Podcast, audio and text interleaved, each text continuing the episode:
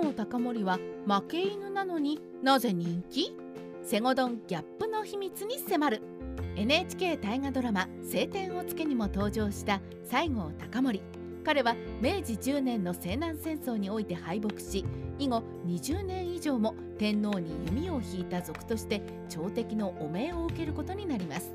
ところが族認定された西郷の人気は衰えることなく昭和に入って坂本龍馬に人気を抜かれるまで日本人に最も愛される人物であり続けました。今回は負け犬西郷にどうして人気が集まるのかを考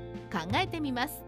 半眼美意だけではない理由西郷隆盛の生涯は薩摩藩の重鎮として新政府軍を率いて幕府を倒した前半部分と明治政府の腐敗に失望して政官論で敗れて鹿児島に隠遁した後部下に担がれて西南戦争の総大将として自らが樹立した新政府軍と戦い廃止する後半部分で劇的に分かれています。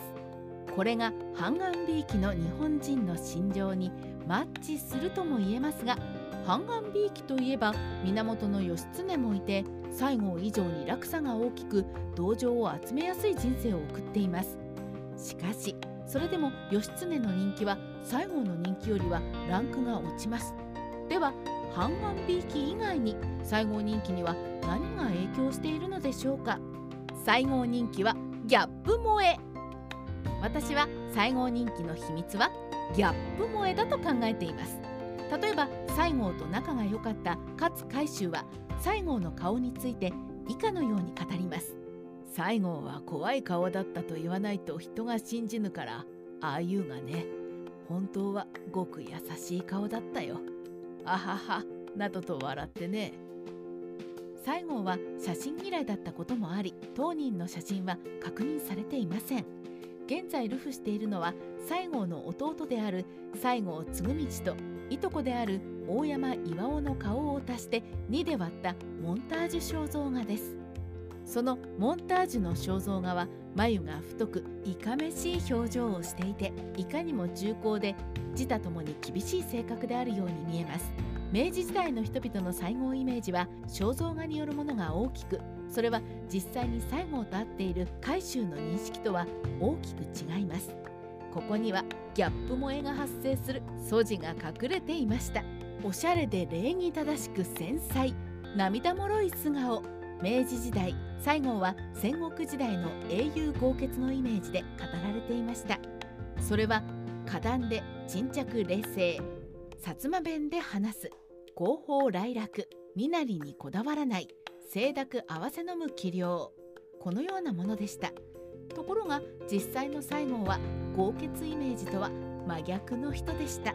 西郷は薩摩藩では経理をしていたので計算に強く細かいところまで気が回る人でした。篤姫の嫁入り道具の選定まで担当していたそうでその目利きはプロでも驚くほどだったそうです。また大柄の体に似合わず手先も器用で奄美大島に流されている頃には生活用具や釣り道具を自作していました。身なりについては上野の西郷像のイメージが強いですがあれはうさぎ狩りに出かける格好で私たちがウォーキングの時にジャージを着るようなもの。普段の西郷は常にきちんとした身なりで非常におしゃれでした。また奄美大島に流されて運動不足で太るまでは筋肉質で美男であったようです。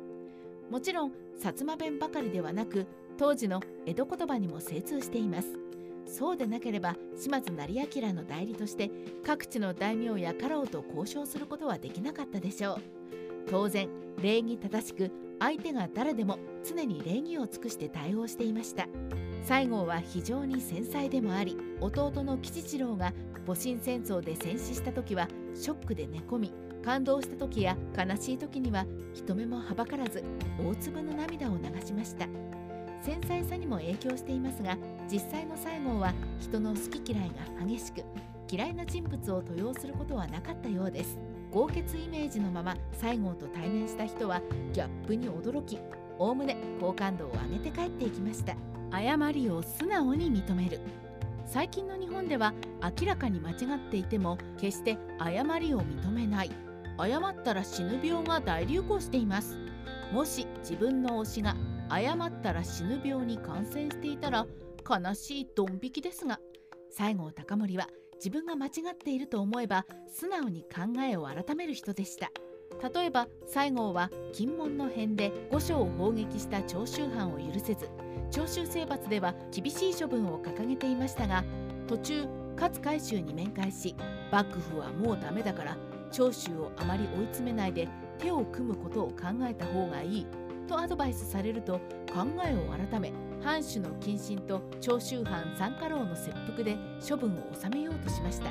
有名な江戸無血会場でも西郷は徳川慶喜を殺さなければ維新は成就できないと厳しい姿勢で臨んでいましたが山岡鉄舟や勝海舟と交渉し他はともかく慶喜を殺せば幕臣は徹底抗戦すると悟ると慶喜を除名せよという勝海舟の難しい条件を飲みます。西郷は勝の策略で丸め込まれたと薩長軍でも激しく非難されますがあくまでも海舟を信じ慶喜除名の方針を貫いて江戸は戦火を免れることができたのです。明治維新の総決算と呼べる廃藩置県の時も西郷は薩摩で政治改革の途中でした。木戸孝允と大久保利通は古文の山形有朋を薩摩に派遣して廃藩置県を断行したいので協力してほしいと西郷に要請しますがとても西郷が承知しないだろうと思っていました。しかし西郷は廃藩置県が回避できない時代の要請だと悟ると山形の意見に賛同。そればかりか自ら上京して陣頭指揮を取り廃藩置県を成就させたのです。大人になるとプライドが邪魔して誤りを認めることが難しくなります。ましてや地位があればなおさらに謝れないものですが西郷は素直に誤りを認め考えを変えることができました。庶民の怒りを代弁した西郷隆盛。明治維新で樹立された新政府ですが当初の世直しの期待とは裏腹に迷走が続き数年の間に反発ができて彼らの政治の私物化や世論の弾圧が目につくようになります。政官論争の後に相次いだ士族反乱はそれら新政府の腐敗に対する不満の表れでした。長く沈黙を守った西郷ですがついには自分が築いた新政府に物申す形で挙兵します。これは当時の人々に西郷さんは堕落していなかった。庶民の側について放棄した。とする強い印象を与えました。結果として西郷の反乱は失敗し西郷は戦死しますが庶民の怒りを代弁して死んだというイメージは決定的に日本人の心に刻まれ政治の腐敗がささやかれるたびに西郷さんがいてくれたらと記憶を呼び起こされる存在になったのです。日本史ライターカワウソのまとめ。西郷隆盛は負け犬なのになぜ人気があるのかについて解説しました。西郷には当初戦国武将のような英雄豪傑イメージがありましたが素顔は真逆で気配りができおしゃれで礼儀正しく自分の誤りを認められるという江頭2時50分のような美点がありこれがギャップ萌えにつながったと考えられます。そして決定的なのは新政府の腐敗に目を背ければ栄養映画は思いのままだった西郷が自分が築いた明治政府に異を唱え全ての栄光を捨て俗軍になっても放棄し正義を貫こうとしたことでしょうね。